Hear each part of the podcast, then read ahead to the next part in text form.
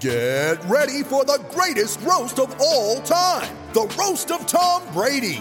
A Netflix live event happening May 5th. Hosted by Kevin Hart. The seven-time world champion gets his cleats held to the fire by famous friends and frenemies on an unforgettable night where everything is fair game. Tune in on May 5th at 5 p.m. Pacific time for The Roast of Tom Brady. Live only on Netflix.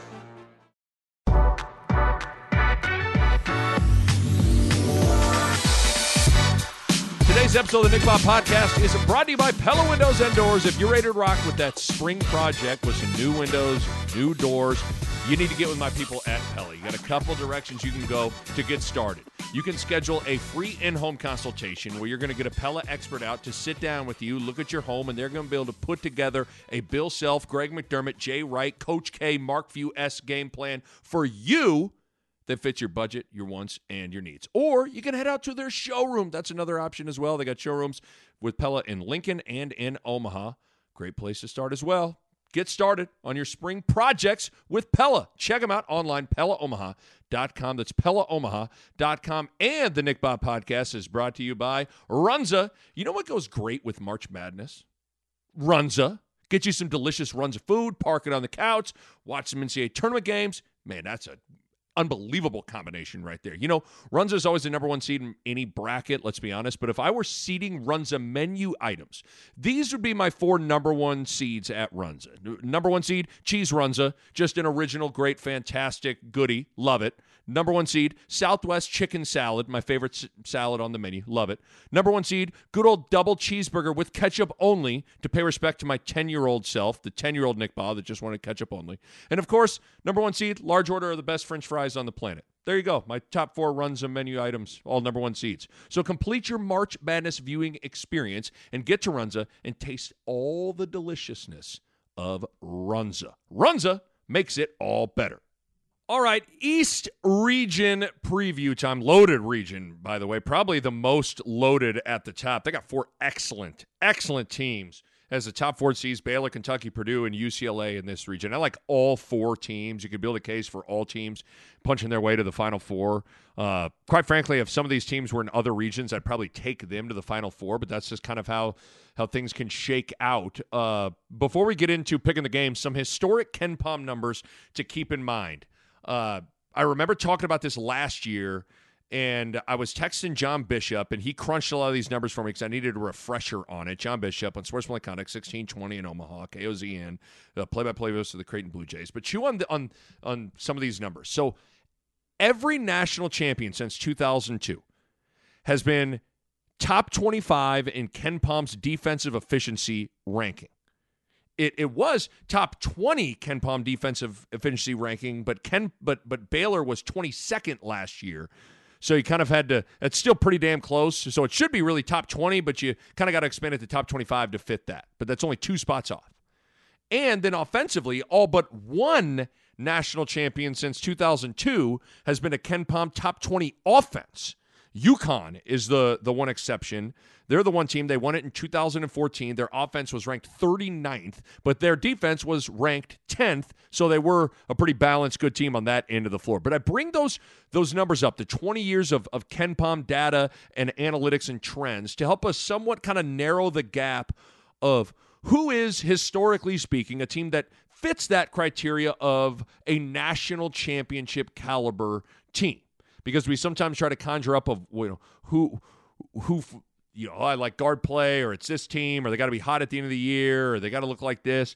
Sometimes it's, the numbers don't lie, and it's a pretty good sample size of 2 decades of KenPom data.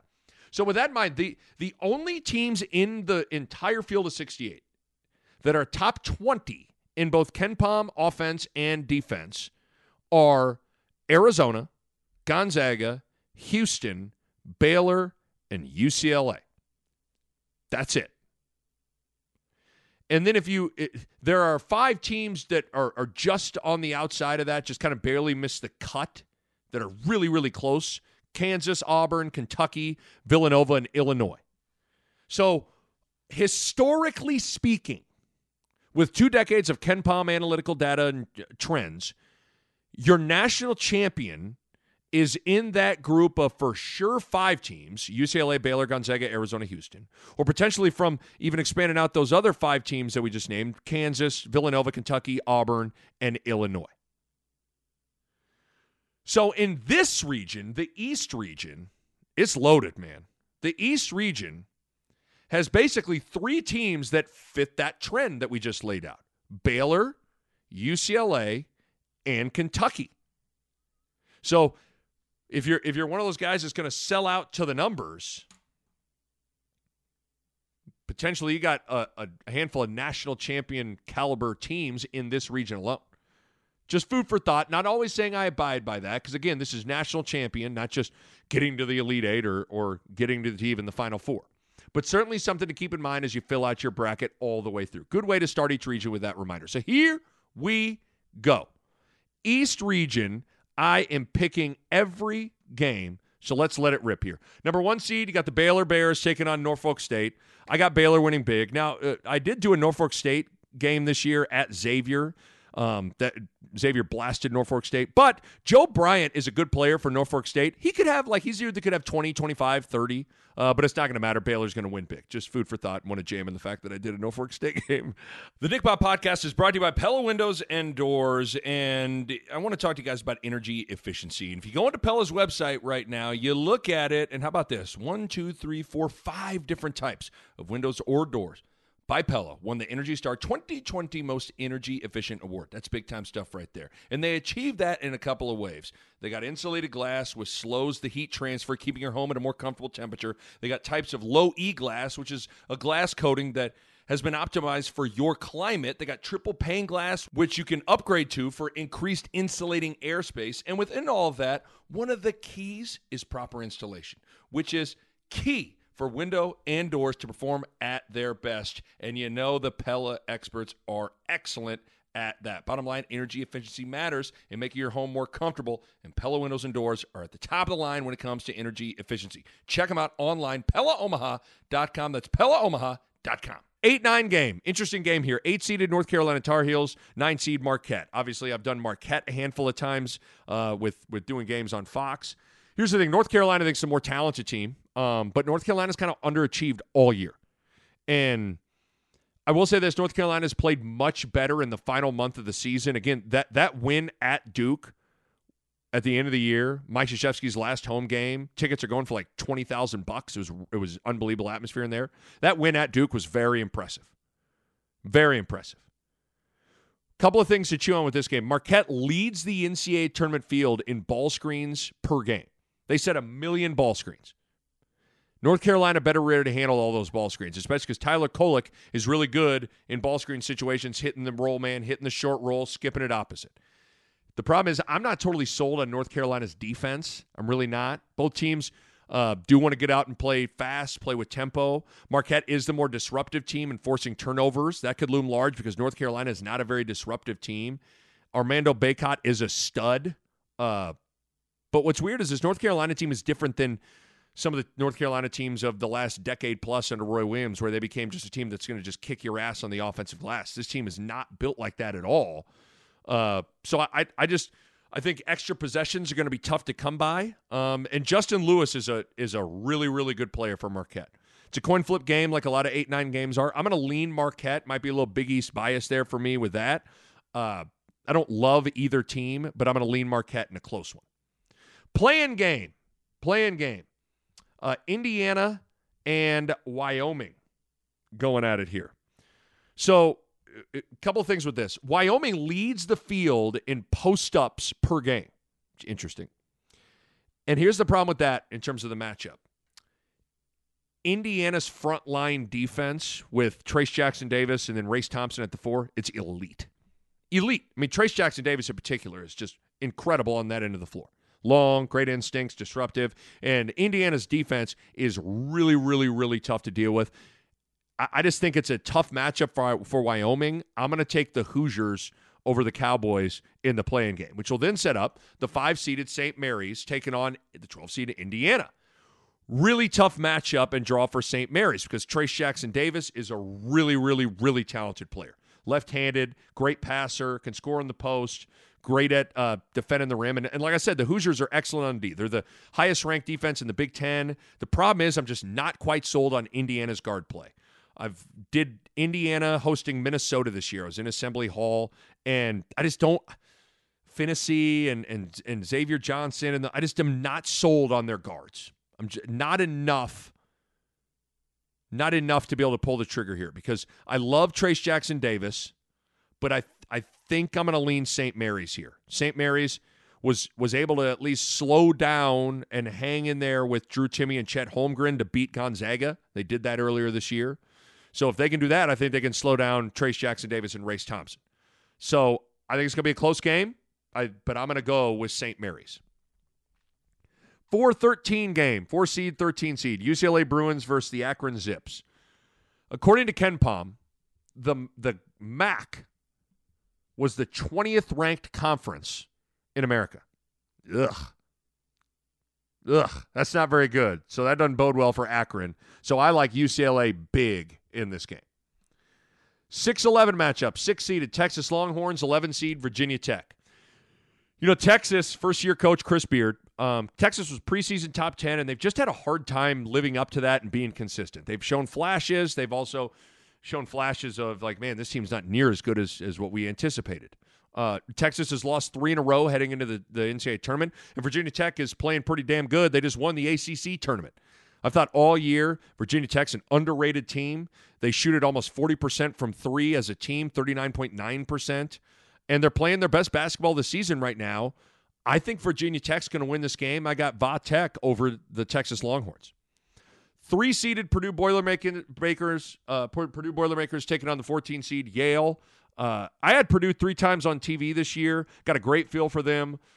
Yale does have a great guard playmaker creator, Azar Swain, who could give Purdue some issues off the bounce.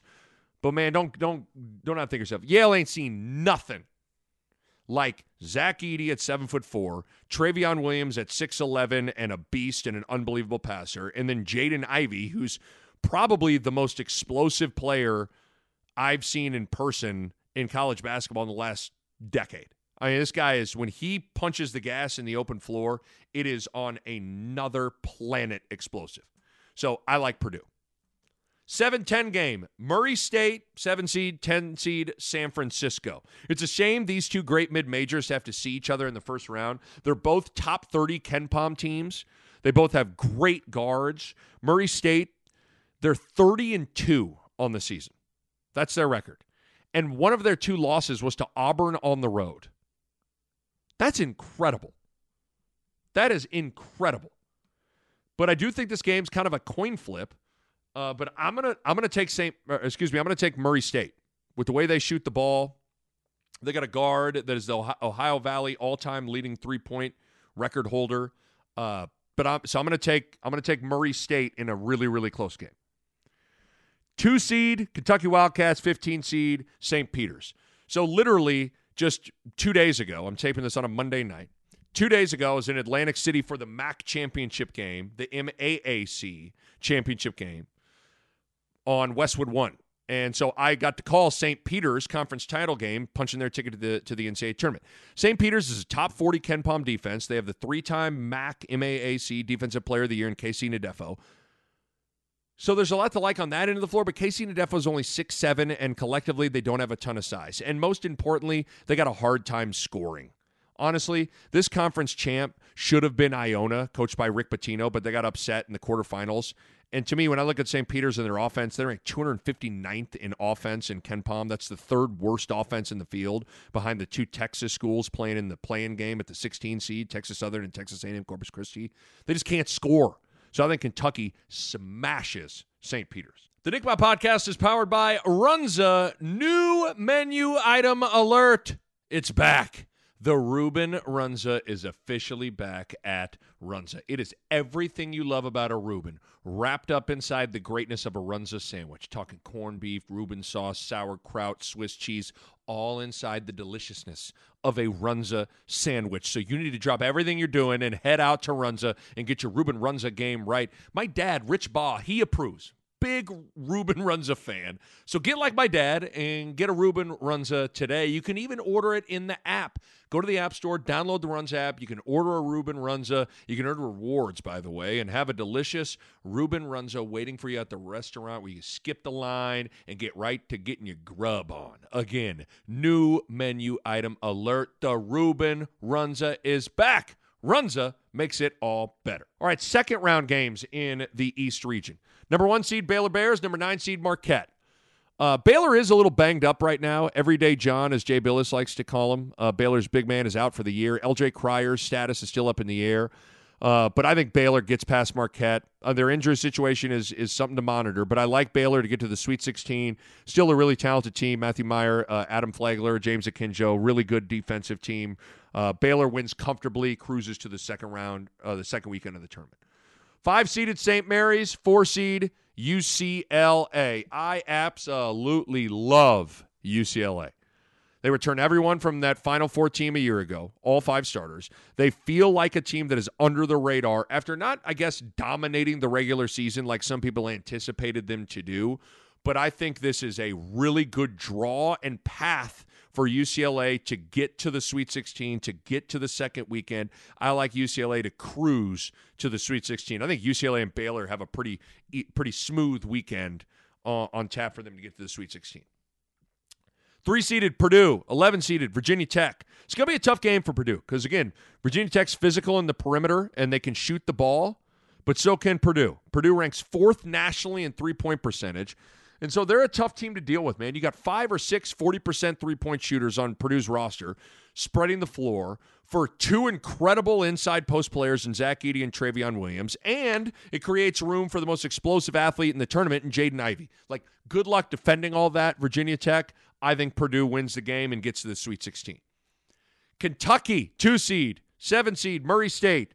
Too much Oscar Tshiebwe, too much size inside. He's going to dominate for the Wildcats. I think Kentucky is going to be able to defend the three-point line and control the paint. This is a good team John Calipari's got. I got Kentucky getting to the second weekend. Okay.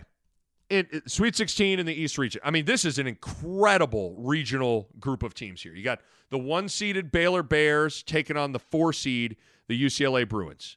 This is where I think Baylor's injury situation is going to catch up to him. I told you guys how much I love UCLA.